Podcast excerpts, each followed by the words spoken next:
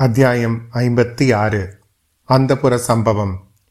பல நூற்றாண்டுகளுக்கு முன்னால் காஞ்சியில் மகேந்திர பல்லவ சக்கரவர்த்தி அரசு புரிந்த காலத்தில் நாடெங்கும் மகாபாரத கதையை படிப்பதற்கு ஏற்பாடு செய்திருந்தார். பௌத்த சமண மதங்களின் பிரச்சாரத்தினால் மக்கள் சாதுக்களாக போயிருந்த தமிழ்நாட்டில் மீண்டும் வீர உணர்ச்சி துளிர்த்து பரவ வேண்டும் என்பதற்காக அந்த ஏற்பாடு செய்திருந்தார். பாரத கதை படிப்பதற்கென்றே பல ஊர்களில் பாரத மண்டபங்கள் கட்டினார். அவர் தொடங்கிய ஏற்பாடு இன்னமும் தொண்டை மண்டலத்தில் தடைபடாமல் நடந்து வந்தது. இரவில் மக்கள் மண்டபங்களிலோ திறந்த வெளியிலோ கூடி பாரத கதை கேட்டார்கள். பாரத பெருங்கதையும் பாரதத்துள்ள கிளைக்கதையும் பாட்டிலும் பண்ணிலும் வசனத்திலும் அமைத்து வீராவேசத்துடன் சொல்லக்கூடிய பாடினிகள் பலர் தோன்றினார்கள். அர்ஜுனன் தீர்த்த யாத்திரை சென்றிருந்த போது மணிபுரியை அடுத்த வனத்தில் மணிபுரி ராஜகுமாரியான சித்ராங்கியை கண்டான்.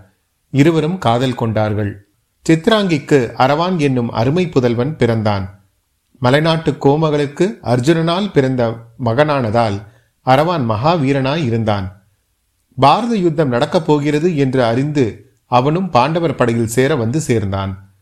போர் தொடங்குவதற்கு முன்னால் சகல லட்சணங்களுடன் பொருந்திய மகாவீரனான இளைஞன் ஒருவனை கலபலி கொடுக்க வேண்டும் என்று பேச்சு வந்தபோது இதோ நான் இருக்கிறேன். என்னை களபலியாக கொடுங்கள் என்று அரவான் முன் வந்தான். அவனை காட்டிலும் சிறந்த வீரன் யாரும் பாண்டவர் பக்கத்தில் இல்லாதபடியால் தானாக முன்வந்து அரவானையே பலி கொடுக்க வேண்டியதாயிற்று. தன்னுடைய கட்சியின் வெற்றிக்காக தன் உயிரை தியாகம் செய்த வீர அரவானின் கதை தமிழ் மக்களின் உள்ளத்தை கொள்ளை கொண்டது.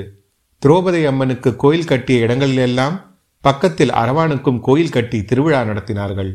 மாமல்லபுரத்து ஐந்து ரதங்களின் அருகில் அன்றிரவு நடந்த அரவான் கதை முடிவடைந்து விட்டதாக தோன்றியது. மூன்று உலகமும் உடைய சுந்தர சோழ சக்கரவர்த்தி வாழ்க. கோபுரகேசரி ஆதித்த கரிகாலர் வாழ்க என்ற பல குரல்களில் எழுந்த கோஷங்கள் காற்றிலே மிதந்து வந்தன. கதை கேட்டுக் கொண்டிருந்தவர்கள் எழுந்து கலையத் தொடங்கினார்கள்.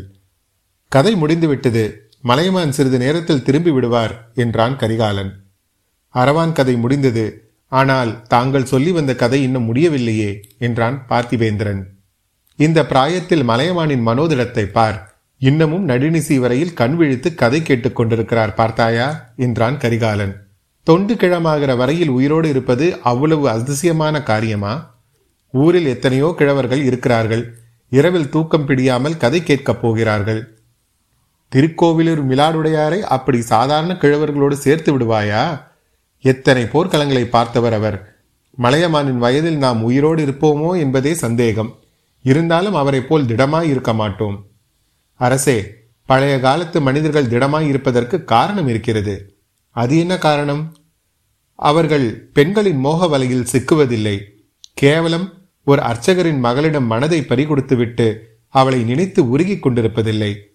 அப்படி எந்த பெண்ணிடமாவது மனம் சென்றால் அவள் கூந்தலை பற்றி இழுத்து கொண்டு வந்து அந்த புறத்தில் சேர்த்துவிட்டு வேறு வேலையை பார்ப்பார்கள். பார்த்தீபா நந்தினி உண்மையில் அர்ச்சகர் வீட்டு பெண் அல்ல. அவளுடைய பிறப்பை குறித்து ஏதோ ஒரு ரகசியம் இருக்க வேண்டும். நந்தினி யாருடைய மகளாய் இருந்தால் என்ன? அர்ச்சகர் மகளாய் இருந்தால் என்ன? அரசர் மகளாய் இருந்தால் என்ன? அல்லது அனாதை பெண்ணாக இருந்தால்தான் என்ன? அந்த இன்னொரு கிழவர் பெரிய பழுவேட்டரையரை பாருங்கள். எங்கேயோ வழியில் அவளை பார்த்தார். உடனே இழுத்து கொண்டு வந்து எட்டோடு ஒன்பது என்று அந்த புறத்தில் அடைத்தார். நண்பா அதை நினைத்தால் எனக்கு அதிசயமாகத்தான் இருக்கிறது. எதை நினைத்தால்? அந்த கிழவர் எப்படி இவளுடைய வலையில் சிக்கினார் என்பதை தானே? இல்லை இல்லை. ஒரு காலத்தில் என்னை காதலித்ததாக சொன்னவள் பிறகு வீரபாண்டியனை காதலித்து அவன் உயிரை காப்பாற்ற முயன்றவள் இந்த தொண்டு கிழவரை மணந்து கொள்ள எவ்வாறு சம்மதித்தாள்? அதை நினைத்தால்தான் அதிசயமாய் இருக்கிறது. எனக்கு அது ஒன்றும் அதிசயமாய் தோன்றவில்லை ஐயா. தங்களுடைய செயலை நினைத்தால்தான் அதிசயமாய் இருக்கிறது. சோழகுலத்தின் பரம வைரியான பாண்டியன் தோல்வி அடைந்ததும் ஓடி ஒளியும் கோழையினும் கோழையானாலும் வீரபாண்டியன் என்று பெயர் சூட்டிக்கொண்டான் அவனுக்கு அடைக்கலம் கொடுத்து உயிர் பிச்சை கேட்டவளை தாங்கள் சும்மா விட்டுவிட்டு வந்தீர்களே. அதை எண்ணினால்தான் அதிசயத்திலும் அதிசயமாய் இருக்கிறது. ஒன்று அவளையும் அங்கே கத்தியால் வெட்டி போட்டிருக்க வேண்டும். அதற்கு விருப்பம் இல்லாவிட்டால் காலையும் கையையும் சேர்த்து கட்டி சிறைப்படுத்தியாவது கொண்டு வந்திருக்க வேண்டும். இந்த இரண்டில் ஒன்றும் செய்யாமல் சும்மா விட்டுவிட்டு வந்தீர்கள். இப்போது எனக்கு கூட ஞாபகம் வருகிறது. அரசே அந்த குடிசையின் வாசலில் தாங்கள் வீரபாண்டியின் உடலை தூக்கி கொண்டு வந்து போட்டீர்கள். நாங்கள் அனைவரும் வெறி கொண்டவர்களைப் போல வெற்றி முழக்கம் செய்தோம். அதற்கு நடுவில் குடிசைக்குள்ளிருந்து விம்மல் சத்தம் ஒன்று வந்தது. அது யார்? என்று நான் கேட்டேன். யாரோ அர்ச்சகர் குடும்பத்து பெண்கள். ஏற்கனவே அவர்கள் பீதியடைந்து கதிகலங்கி போயிருக்கிறார்கள். நீங்கள் யாரும் உள்ளே போக வேண்டாம் என்றீர்கள். வெற்றி வெறியில் இருந்த நாங்களும் அதை பொருட்படுத்தவில்லை. உடனே எல்லோருமாக வீரபாண்டியனுடைய தலையை எடுத்துக்கொண்டு கிளம்பினோம். தாங்களும் எங்களுடன் வந்தீர்கள். ஆனால் எங்கள் களிப்பிலும் கொண்டாட்டத்திலும் அவ்வளவாக தாங்கள் கலந்து கொள்ளவில்லை. உற்சாகம் குன்றியே காணப்பட்டீர்கள். நான் காரணம் கேட்டேன். தாங்கள் ஏதோ சமாதானம் சொன்னீர்கள். தங்களுக்கு ஏதேனும் பலமான காயம் பட்டிருக்குமோ என்று என்று நான் சந்தேகித்து கேட்டது கூட எனக்கு இப்போது ஞாபகம் வருகிறது என்றான் பார்த்திபேந்திரன். என் உடம்பில் ஒன்றும் காயம் படவில்லை பார்த்திபா. உள்ளத்தில் என்றும் ஆறாத காயம் பட்டுவிட்டது. வீரபாண்டியன் படுத்து கிடந்த கட்டிலுக்கு முன்னால் அவள் வந்து கைகூப்பி என்னிடம் உயிர் பிச்சை கேட்ட காட்சி என் மனதை விட்டு அகலவில்லை. ஐயோ அவள் கேட்டதை கொடுக்காமல் போய்விட்டமே என்று என் மனம் பதைப்பதைத்தது என் உயிரை கொடுப்பதன் மூலம் வீரபாண்டியனை உயிர்ப்பித்து அவளிடம் சேர்க்க முடியுமானால் அப்படியே நான் செய்திருப்பேன். அது முடியாதபடியால் என்னை நானே நொந்து கொண்டேன் பார்த்திவா நம்முடைய வல்லமைகளை பற்றி நாம் எவ்வளவோ நினைத்துக் கொள்கிறோம். நம்மால் ஆகாத காரியம் ஒன்றுமே இல்லை என்று கருதி இருமாப்பு அடைகிறோம். அரசர்களிடம் மகாவிஷ்ணுவின் அம்சம் இருக்கிறது என்று ஓலை சுவடிகளில் எழுதி வைத்திருப்பதை கேட்டுவிட்டு அதை கூட உண்மை என்று நம்பிவிடுகிறோம். ஆனால் உடலை விட்டு பிரிந்து போன ஆவியை திரும்பி கொண்டு வரும் வல்லமை நமக்கு உண்டா? அரச குலத்தில் பிறந்த யாருக்காவது இருந்திருக்கிறதா? நம்மால் உயிரை வாங்கதான் முடியும். ஆனால் உயிரை கொடுக்கும் சக்தி மனிதர்களாய் பிறந்த யாருக்கும் இல்லை. அப்படி இல்லாமல் இருப்பதே மிக நல்லது. அந்த வல்லமை தங்களுக்கு இருந்திருந்தால் எவ்வளவு தவறான காரியம் நடந்து போயிருக்கும். பாண்டியனுக்கு மறுபடியும் உயிரை கொடுத்திருப்பீர்கள். அவன் மீண்டும் எங்கேயாவது மலைப்பொந்தில் போய் ஒளிந்திருப்பான். பாண்டிய நாட்டு யுத்தம் ஒருவேளை இன்னும் நடந்து கொண்டிருக்கும். இவ்வளவும் ஒரு பெண்ணின் பொய் கண்ணீருக்காக என்றான் பார்த்திபேந்திரன் பல்லவா நீ பெண் குலத்தை வெறுக்கும் துர்பாகியசாலி. காதல் என்றால் இன்னதென்று கூட நீ அறிய மாட்டாய். அதனாலேயே இவ்விதம் பேசுகிறாய். ஆமாம் நான் எந்த பெண்ணுடைய கண்வலையிலும் சிக்கவில்லைதான். ஆனால் தங்கள் அந்தரங்கத்துக்குரிய நண்பன் வந்தியத்தேவன் மஞ்சள் பூசிய முகம் எதை கண்டாலும் மயங்கி பல்ல இழிப்பவன். ஆகையினாலேதானே அவனை தங்களுக்கு என்னை காட்டிலும் பிடித்திருக்கிறது? இல்லையா அரசே? ஆஹா கடைசியில் வந்தியத்தேவனிடம் வந்து விட்டாயல்லவா ஏது இத்தனை நேரம் அவனை மறந்து விட்டாயே என்று பார்த்தேன். ஆம் அவனை பற்றி உண்மையை சொன்னால் தங்களுக்கு கசப்பாகவே இருக்கும். அந்த பேச்சை விட்டு விடுகிறேன். பிறகு என்ன நடந்தது அரசே? நந்தினியை மறுபடியும் தாங்கள் சந்திக்கவே இல்லையா? வீரபாண்டியனுக்காக உருகினவள் எப்படி கிழவர் பழுவேட்டரையரை மணந்தாள் என்று அவளை கேட்கவே இல்லையா? வீரபாண்டியனை கொன்ற இரவில் வெற்றி கோலாகலங்களுக்கு பிறகு நீங்கள் எல்லோரும் பாசறையில் படுத்து தூங்கினீர்கள். எனக்கோ தூக்கம் வரவில்லை. அவளை மறுபடியும் பார்க்க வேண்டும் என்று என் உடம்பில் உள்ள ஒவ்வொரு நரம்பும் துடித்தது. அவளை பார்த்து ஏதேனும் சமாதானம் சொல்ல வேண்டும். மன்னிப்பு கேட்க வேண்டும் என்று விரும்பினேன். மற்றொரு சமயம் அவள் பேரில் எனக்கு பொங்கி எழுந்த கோபத்தை கொட்ட வேண்டும் என்றும் ஆவேசம் உண்டாயிற்று. எப்படியாவது அவளை பார்த்தால் ஒழிய மன நிம்மதி ஏற்படாது. சோழ நாட்டுக்கு திரும்பி போக முடியாது என்று தோன்றியது. ஆகையால் நள்ளிரவில் நீங்கள் யாரும் அறியாமல் பாசறையிலிருந்து புறப்பட்டு குதிரை ஏறி சென்றேன். வைகை நதியின் நடுவில் இருந்த தீவை அடைந்தேன். மனம் பதைப்பதைக்க உடம்பெல்லாம் நடுங்க கால்கள் தள்ளாட குதிரையிலிருந்து இறங்கி மெல்ல மெல்ல நடந்து பெருமாள் கோயிலுக்கு அருகில் சென்றேன். அங்கிருந்த குடிசைகள் எல்லாம் எரிந்து சாம்பலாகி கிடப்பதை கண்டேன். ஒரு வயோதிகரும் வயோதிக ஸ்திரீயும் எரியும் குடிசை பக்கத்தில் உட்கார்ந்து புலம்பிக் கொண்டிருந்தார்கள். இன்னும் கொஞ்சம் நெருங்கி சென்று பார்த்ததில் அவர்கள்தான் முன்னொரு தடவை நந்தினியை பழையாறை அரண்மனை தோட்டத்துக்கு அழைத்து வந்தவர்கள் என்று தெரிந்தது. என்னை பார்த்ததும் அவர்களுடைய துக்கமும் பீதியும் பன்மடங்காயின. முதலில் அவர்களால் எதுவுமே பேச முடியவில்லை. கொஞ்சம் கொஞ்சமாக அவர்களை தைரியப்படுத்தி விசாரித்தேன். ஆற்றுக்கு அக்கறையில் இருந்த கிராமத்தில் அவர்களுடைய மூத்த குமாரி இருந்தாளாம். அவளுக்கு பிரசவ காலம் என்று அறிந்து அவளை பார்க்க வரப்போயிருந்தார்களாம். நந்தினி அவர்களுடன் வர மறுத்து விட்டாளாம் மனம் போடபடி நடந்து பழக்கமுள்ள அந்த பிடிவாதக்கார பெண்ணை ஒன்றும் செய்ய முடியாமல் அவர்கள் மட்டும் போய்விட்டு திரும்பி வந்தார்களாம். வழியில் யாரோ சில முரடர்கள் ஒரு பெண்ணை கையையும் காலையும் கட்டி எரித்து கொண்டிருந்த சிதையில் பலவந்தமாக போட முயன்றதை அவர்கள் பார்த்தார்களாம். யுத்த காலத்தில் இத்தகைய விபரீதங்கள் நடப்பது இயல்பு என்று எண்ணி அவர்களோடு அருகில் போகவும் பயந்து கொண்டு விரைவாக இங்கே வந்து சேர்ந்தார்களாம். வந்து பார்த்தால் குடிசைகள் பற்றி எரிந்து கிடந்தனவாம். நந்தினியையும் காணவில்லையாம். இந்த விவரத்தை சொல்லிவிட்டு அர்ச்சகரும் அவர் மனைவியும் இளவரசே எங்கள் மகள் எங்கே? எங்கள் அருமை குமாரி எங்கே? என்று கதறினார்கள். அவர்கள் நந்தினியின் உண்மை பெற்றோர்கள் அல்ல என்று எனக்கு முன்னமே தெரிந்திருந்தது. இப்போது அது சர்வ நிச்சயமாயிற்று. உண்மையில் பெற்றோர்களாய் இருந்தால் இப்படி தனியாக விட்டுவிட்டு போயிருப்பார்களா? ஆகையால் அவர்களின் பேரில் எனக்கு இரக்கமோ அனுதாபமோ உண்டாகவில்லை. நந்தினியின் கதியை பற்றி சொல்ல முடியாத துக்கம் ஏற்பட்டு நெஞ்சை அடைத்தது. உங்கள் மகள் எரிந்த சிதையை தேடி போய் நீங்களும் எரிந்து செத்துப்போங்கள் என்று வயிற்றெரிச்சல் தீர அவர்களை சபித்துவிட்டு விடுவதற்குள் பாசறைக்கு வந்து சேர்ந்தேன். நீங்கள் எல்லோரும் நன்றாய் தூங்கிக் கொண்டிருந்தீர்கள். நான் போனது திரும்பி வந்தது ஒன்றும் உங்களில் யாருக்கும் தெரியாது. ஆம் இளவரசே தெரியாதுதான். அதற்கு பிறகும் இத்தனை காலமாக இதையெல்லாம் தங்கள் மனதிலேயே வைத்துக் கொண்டிருந்ததை நினைத்தால் வியப்பாய் இருக்கிறது.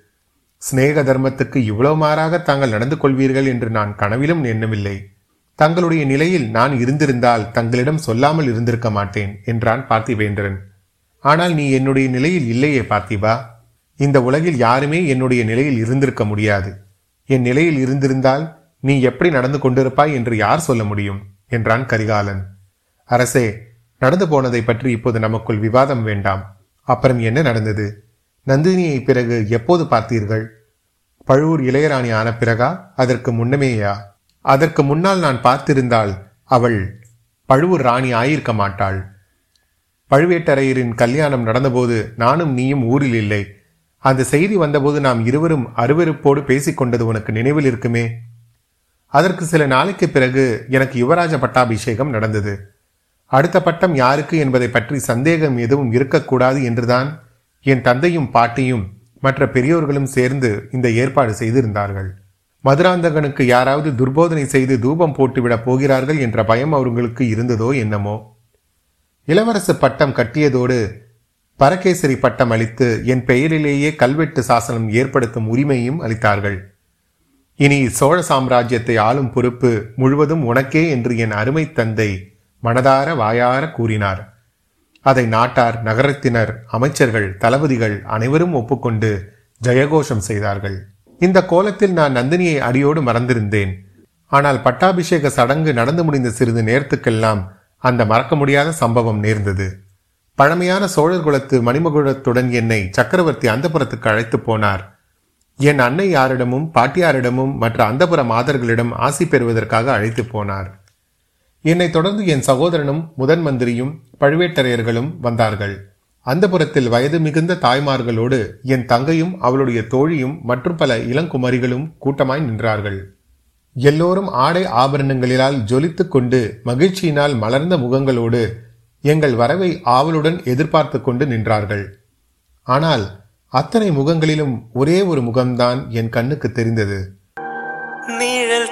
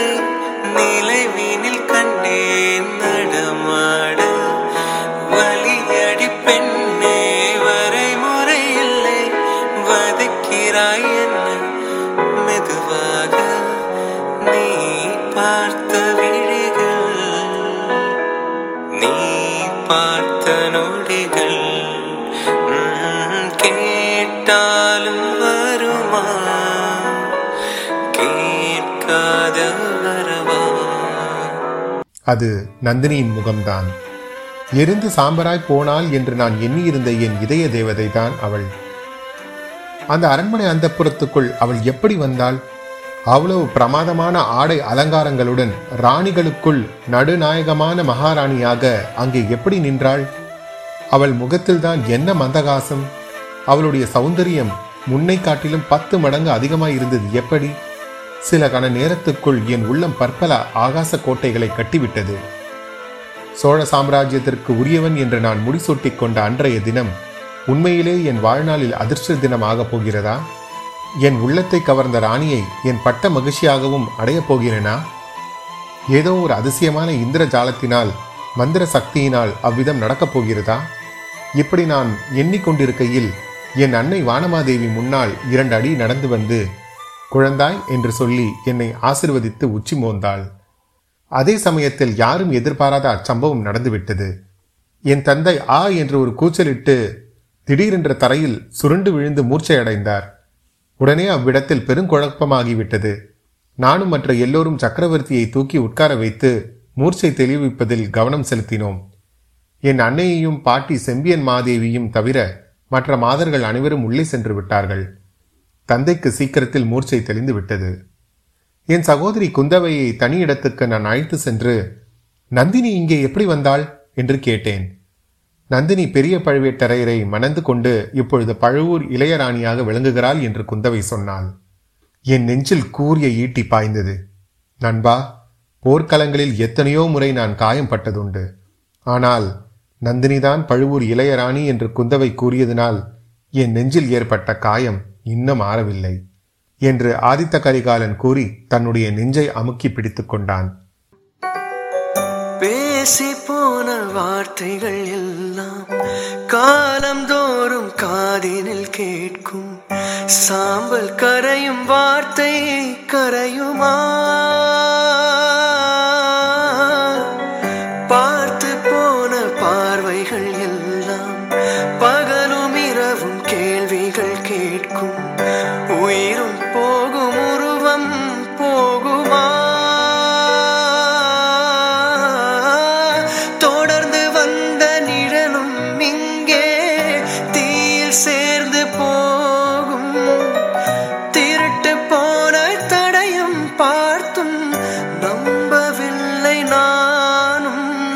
நெஞ்சில் அவனுக்கு இன்னும் வலி இருந்து வந்தது என்பது நன்றாய் தெரிந்தது.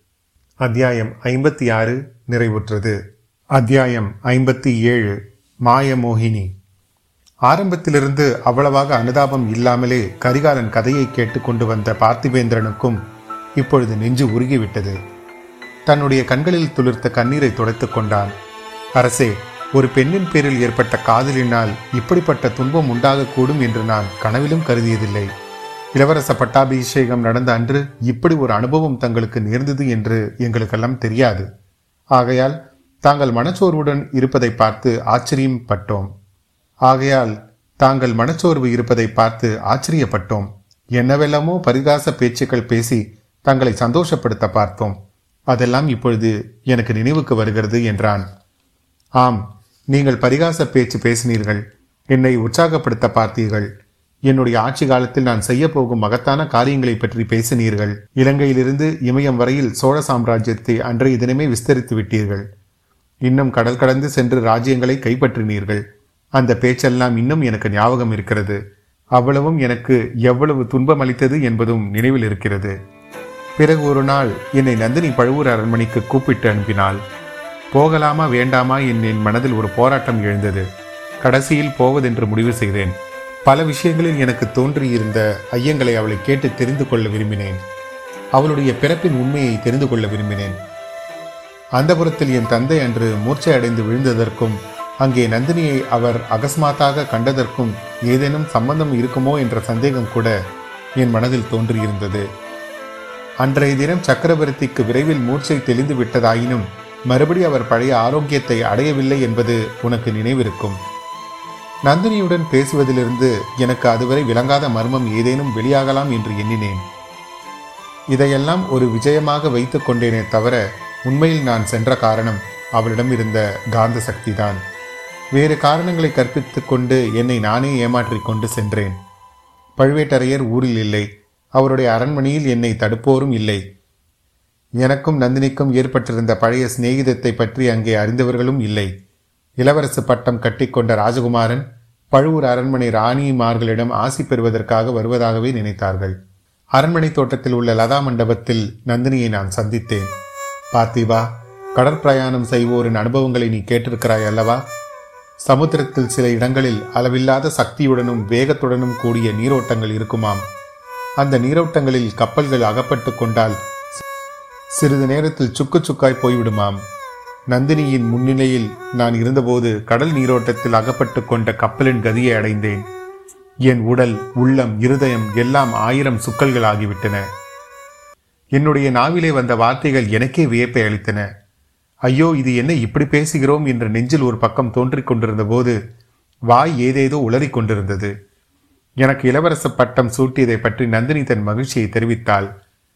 எனக்கு அதில் ஒன்று மகிழ்ச்சி இல்லை என்றேன். ஏன்? என்று கேட்டாள். இது என்ன கேள்வி கேட்கிறாய்? எனக்கு எவ்வாறு மகிழ்ச்சி இருக்கும்? நீதான் இப்படி அநியாயம் செய்து விட்டாயே என்றேன். நான் சொல்வது அவளுக்கு விளங்காதது போல் நடித்தாள். இவ்விதம் பேச்சு வளர்ந்து கொண்டே போயிற்று. என் அன்பை நிராகரித்தது பற்றியும் வீரபாண்டியனை காதலித்தது பற்றியும் அவள் மீது நான் குற்றம் சாட்டினேன். கிழவர் பழுவேட்டரையரை மணந்தது பற்றியும் குத்தலாக பேசினேன். இளவரசே முதலில் தாங்கள் என் காதலை கொன்றீர்கள். பிறகு என்னை காதலித்தவனையும் என் கண் முன்னால் கொன்றீர்கள். என்னையும் கொன்றால் ஒழிய தங்கள் மனம் திருப்தி அடையாது போலிருக்கிறது. நான் உயிரோடு இருப்பதே தங்களுக்கு பிடிக்கவில்லை. நல்லது. என்னையும் கொன்று உங்கள் விருப்பத்தை பூர்த்தி செய்து கொள்ளுங்கள் என்று சொல்லி தன்னுடைய இடுப்பில் சொருகியிருந்த சிறிய கத்தியை எடுத்து நீட்டினாள். நான் ஏன் உன்னை கொள்கிறேன் நீ அல்லவா என்னை உயிரோடு வதைத்துக் கொண்டிருக்கிறாய்? என்றேன். கடைசியில் இப்பொழுது நினைத்து பார்த்தாலும் வெட்கம் தருகிற வார்த்தைகளை என் வாய் சொல்லிற்று. இன்னமும் கூட மோசம் ஒன்றும் நேர்ந்து விடவில்லை. ஒரு வார்த்தை சொல்லு. இந்த கிழவனை விட்டுவிட்டு வந்து விடுவதாக சொல்லு. உனக்காக நான் இந்த ராஜ்யத்தை விட்டு வந்து விடுகிறேன் இருவரும் கப்பல் ஏறி கடல் கடந்து தூர தேசத்துக்கு போய்விடுவோம் என்றேன். நந்தினி அதை கேட்டு பயங்கரமாக சிரித்தாள். அதை நினைத்தால் இப்பொழுது கூட எனக்கு ரோமம் சிலிர்க்கிறது. கடல் கடந்து தூர தேசத்துக்கு போய் நாம் என்ன செய்வது என்கிறீர்கள்? விறகு வெட்டி பிழைக்கவா? அல்லது வாழைத்தோட்டம் போட்டு பிழைக்கவா? என்றாள். அதெல்லாம் உனக்கு பிடிக்காதுதான். அர்ச்சகர் வீட்டில் வளர்ந்தவள் பழுவூர் ராணி ஆகிவிட்டாய் அல்லவா என்றேன். இதோடு திருப்தி அடைவதாக எண்ணம் இல்லை. சோழ சாம்ராஜ்யத்தின் சிம்மாசனத்தில் சக்கரவர்த்தினியாக வீற்றிருப்பதாக உத்தேசம். தங்களுக்கு இஷ்டமிருந்தால் சொல்லுங்கள். பழுவேட்டரையர் இருவரையும் கொன்றுவிட்டு சுந்தர சோழரை சிறையில் அடைத்துவிட்டு சக்கரவர்த்தியாகி என்னை தாங்கள் பட்ட மகிழ்ச்சியாக கொள்கிறதா இருந்தால் சொல்லுங்கள் என்றாள். ஐயோ என்ன பயங்கர வார்த்தைகள் சொல்லுகிறாய் என்றேன். காயமடைந்து படுத்துக் கொண்டிருந்த பாண்டியனை என் கண் முன்னால் கொன்றது பயங்கரமான காரியம் இல்லையா என்று நந்தினி கேட்டாள். இதனால் என் குரோதம் கொழுந்துவிடத் தொடங்கியது. ஏதேதோ வெறி கொண்ட வார்த்தைகளை உளறி அவளை நிந்தித்து விட்டு கிளம்பினேன். அப்போதும் அவள் என்னை விடவில்லை. இளவரசே எப்போதாவது தங்களுடைய மனதை மாற்றிக்கொண்டால் என்னிடம் திரும்பி வாருங்கள். என்னை சக்கரவர்த்தினி ஆக்கிக் கொள்ள தங்கள் மனம் இடம் கொடுக்கும்போது வாருங்கள் என்றாள். அன்று அவளை விட்டு பிரிந்தவன் பிறகு அவளை பார்க்கவே இல்லை என்றான் ஆதித்த கரிகாலன். இதையெல்லாம் கேட்டு பயங்கரமும் திகைப்பும் அடைந்த பார்த்திபேந்திரன் அரசே இப்படியும் ஒரு ராட்சசி உலகில் இருக்க முடியுமா? அவளை தாங்கள் மறுபடி சந்திக்காததே நல்லதாய் போயிற்று என்று கூறி பெருமூச்சு விட்டான். அவளை நான் போய் பார்க்கவில்லை என்பது சரிதான். ஆனால் அவள் என்னை விட்ட பாடில்லை பல்லவா. இரவும் பகலும் என்னை சுற்றி சுற்றி வந்து என்னை வதைக்கிறாள். பகலிலே நினைவில் வருகிறாள். இரவில் கனவிலே வருகிறாள். ஒரு சமயம் முகத்தில் மோகன புன்னகையுடன் என்னை கட்டி அணைத்து முத்தம் கொடுக்க வருகிறாள். இன்னொரு சமயம் கையில் கூறிய கத்தியுடன் என்னை குத்தி கொள்ள வருகிறாள். ஒரு சமயம் கண்களில் கண்ணீர் பெருக்கி விம்மி கொண்டு வருகிறாள். வேறொரு சமயம் தலைவிரி கோலமாய் கண்டங்களை கைவிரல்களினால் பிராண்டிக் கொண்டும் அலறி அழுது கொண்டும் வருகிறாள். ஒரு சமயம் பைத்தியம் பிடித்தவளைப் போல் பயங்கரமாய் சிரித்து கொண்டும் வருகிறாள். இன்னொரு சமயம் அமைதியான முகத்துடன் ஆறுதல் சொல்ல வருகிறாள். கடவுளே இந்த பாதகி என்னை எப்படிதான் வதைக்கிறாள் என்று சொல்லி முடியாது. இன்று மாலை பாட்டன் கூறியது நினைவிருக்கிறதா? நான் ஏன் தஞ்சை போகக்கூடாது என்பதற்கு ஏதேதோ காரணம் கூறினார். உண்மையில் நான் தஞ்சை போகாமல் இருப்பதற்கும் என் தந்தையை காஞ்சிக்கு வரவழைக்க விரும்புவதற்கும் காரணம் நந்தினிதான். அரசே கேவலம் ஒரு பெண்ணுக்கு பயந்து கொண்டா தஞ்சைக்கு போகாமல் இருக்கிறீர்கள். அப்படி அவள் என்னதான் செய்து விடுவாள்? வஞ்சனையான விஷம் வைத்து தங்களை கொன்று விடுவாள் என்று அஞ்சுகிறீர்களா? இல்லை பார்த்திபா இல்லை. இன்னமும் என்னை நீ நன்றாக புரிந்து கொள்ளவில்லை. அவள் என்னை கொன்று விடுவாள் என்பதற்காக நான் அஞ்சவில்லை. அவளுடைய இஷ்டப்படி என்னை செய்து வைத்து விடுவாளோ என்றுதான் பயப்படுகிறேன். உன் தந்தையை சிறையில் போடு. உன் தங்கையை நாடை விட்டு துரத்து. இந்த கிழவனை கொன்று என்னை சிம்மாசனத்தில் ஏற்று என்று அந்த மாயமோகினி மறுமுறை சொன்னால் எனக்கு அப்படியெல்லாம் செய்ய தோன்றுவிடுமோ என்று பயப்படுகிறேன். நண்பா ஒன்று நந்தினி சாக வேண்டும். அல்லது நான் சாக வேண்டும். அல்லது இரண்டு பேரும் சாக வேண்டும். இல்லாவிடில் இந்த ஜென்மத்தில் எனக்கு மன அமைதியே கிடையாது என்றான் கரிகாலன். அரசே இது என்ன பேச்சு? தாங்கள் ஏன் சாக வேண்டும்? எனக்கு அனுமதி கொடுங்கள். இலங்கைக்கு அப்புறம் போகிறேன். உடனே தஞ்சாவூர் சென்று அவளை கொன்றுவிட்டு வருகிறேன். ஸ்ரீஹத்தி தோஷம் எனக்கு வந்தால் வரட்டும். அப்படி ஏதாவது செய்தால் உன்னை என் பரம வைரியாக கருதுவேன். நந்தினியை கொல்லத்தான் வேண்டுமென்றால் என்னுடைய இந்த கையினாலே அவளை கொல்லுவேன். கொன்றுவிட்டு என்னையும் கொன்று கொண்டு மாளுவேன். வேறொருவர் அவளுடைய சுண்டு விரலின் நகத்துக்கு கேடு செய்வதையும் என்னால் பொறுக்க முடியாது. நண்பா நீ நந்தினியை மறந்துவிடு. அவளை பற்றி நான் சொன்னதை எல்லாவற்றையும் மறந்துவிடு. பாட்டன் சொன்னபடி நீ நீ நாளைக்கே புறப்பட்டு இலங்கைக்கு போ. என் சகோதரன் அருண்மொழியை எப்படியாவது வற்புறுத்தி இங்கே அழைத்து வா. அவனை இங்கே இருக்க செய்வோம். பாட்டனும் பேரனும் யோசித்து என்ன வேணுமோ செய்து கொள்ளட்டும். நாம் இலங்கைக்கு செல்வோம். மீண்டும் கப்பல் ஏறி பெரும் படையுடன் கீழே கடல்களில் செல்வோம். சாவகம் புஷ்பகம் கடாரம் முதலிய தேசங்களுக்கு சென்று வெற்றி கொடி நாட்டுவோம். பிறகு மேற்கே திரும்புவோம். அரபு பாரசீகம் மிசிரம் ஆகிய நாடுகளுக்கு சென்று அங்கெல்லாம் தமிழர்கள் வீரத்தையும் புலிகொடியையும் நிலைநாட்டுவோம். கற்பு என்னும் கட்டுப்பாடு இந்த நாட்டில் உள்ளது போல் கிடையாது என்பது உனக்கு தெரியுமா? அரசர்கள் தங்கள் இஷ்டம் போல் அவர்களுடைய ஆட்சியின் கீழ் உள்ள எந்த பெண்ணையும் அழைத்து சென்று அந்த புறத்தில் சேர்த்துக் கொள்வார்களாம் என்றான் கரிகாலன். பார்த்திபன் இதற்கு மறுமொழி சொல்வதற்குள் திருக்கோவிலூர் மலையமான் அங்கு வந்து சேர்ந்தார். அரவான் கதையைப் போல் அற்புதமான கதை இந்த உலகத்திலேயே கிடையாது. நீ இப்போது சொல்லிக் கொண்டிருந்த எந்த நாட்டிலும் கிடையாது. ஆனால் இன்னுமா நீங்கள் தூங்காமல் பேசிக் கொண்டிருக்கிறீர்கள் பார்த்திபேந்திரா? நாளைக்கு இலங்கைக்கு புறப்பட வேண்டும் என்பது உனக்கு நினைவிருக்கிறதல்லவா? என்றார். அதை பற்றித்தான் தூங்காமல் பேசிக் கொண்டிருக்கிறோம் என்றான் பார்த்திபேந்திரன். அத்தியாயம் ஐம்பத்தி ஏழு நிறைவுற்றது. பொன்னியின் செல்வனின் புது வெள்ளம் என்ற முதல் பாகம் இத்துடன் நிறைவு பெறுகிறது. த மெட்ராஸ் பாட்காஸ்ட் நேயர்கள் அனைவருக்கும் என்னுடைய மனமார்ந்த நன்றிகளை தெரிவித்துக் கொள்கிறேன். விரைவில் பாகம் இரண்டு சுழல் காற்று ஆரம்பமாக போகிறது. எனக்கு அளித்து வரும் ஆதரவை தொடர்ந்து நீங்கள் அளிப்பீர்கள் என்ற நம்பிக்கையுடன் நாம் இரண்டாம் பாகத்தில் சந்திப்போம். மீண்டும் உங்களை அடுத்த பாகத்தில் அடுத்த அத்தியாயத்தில் சந்திக்கும் வரை உங்களிடமிருந்து விடை பெறுவது உங்கள் அசோக். நன்றி வணக்கம்.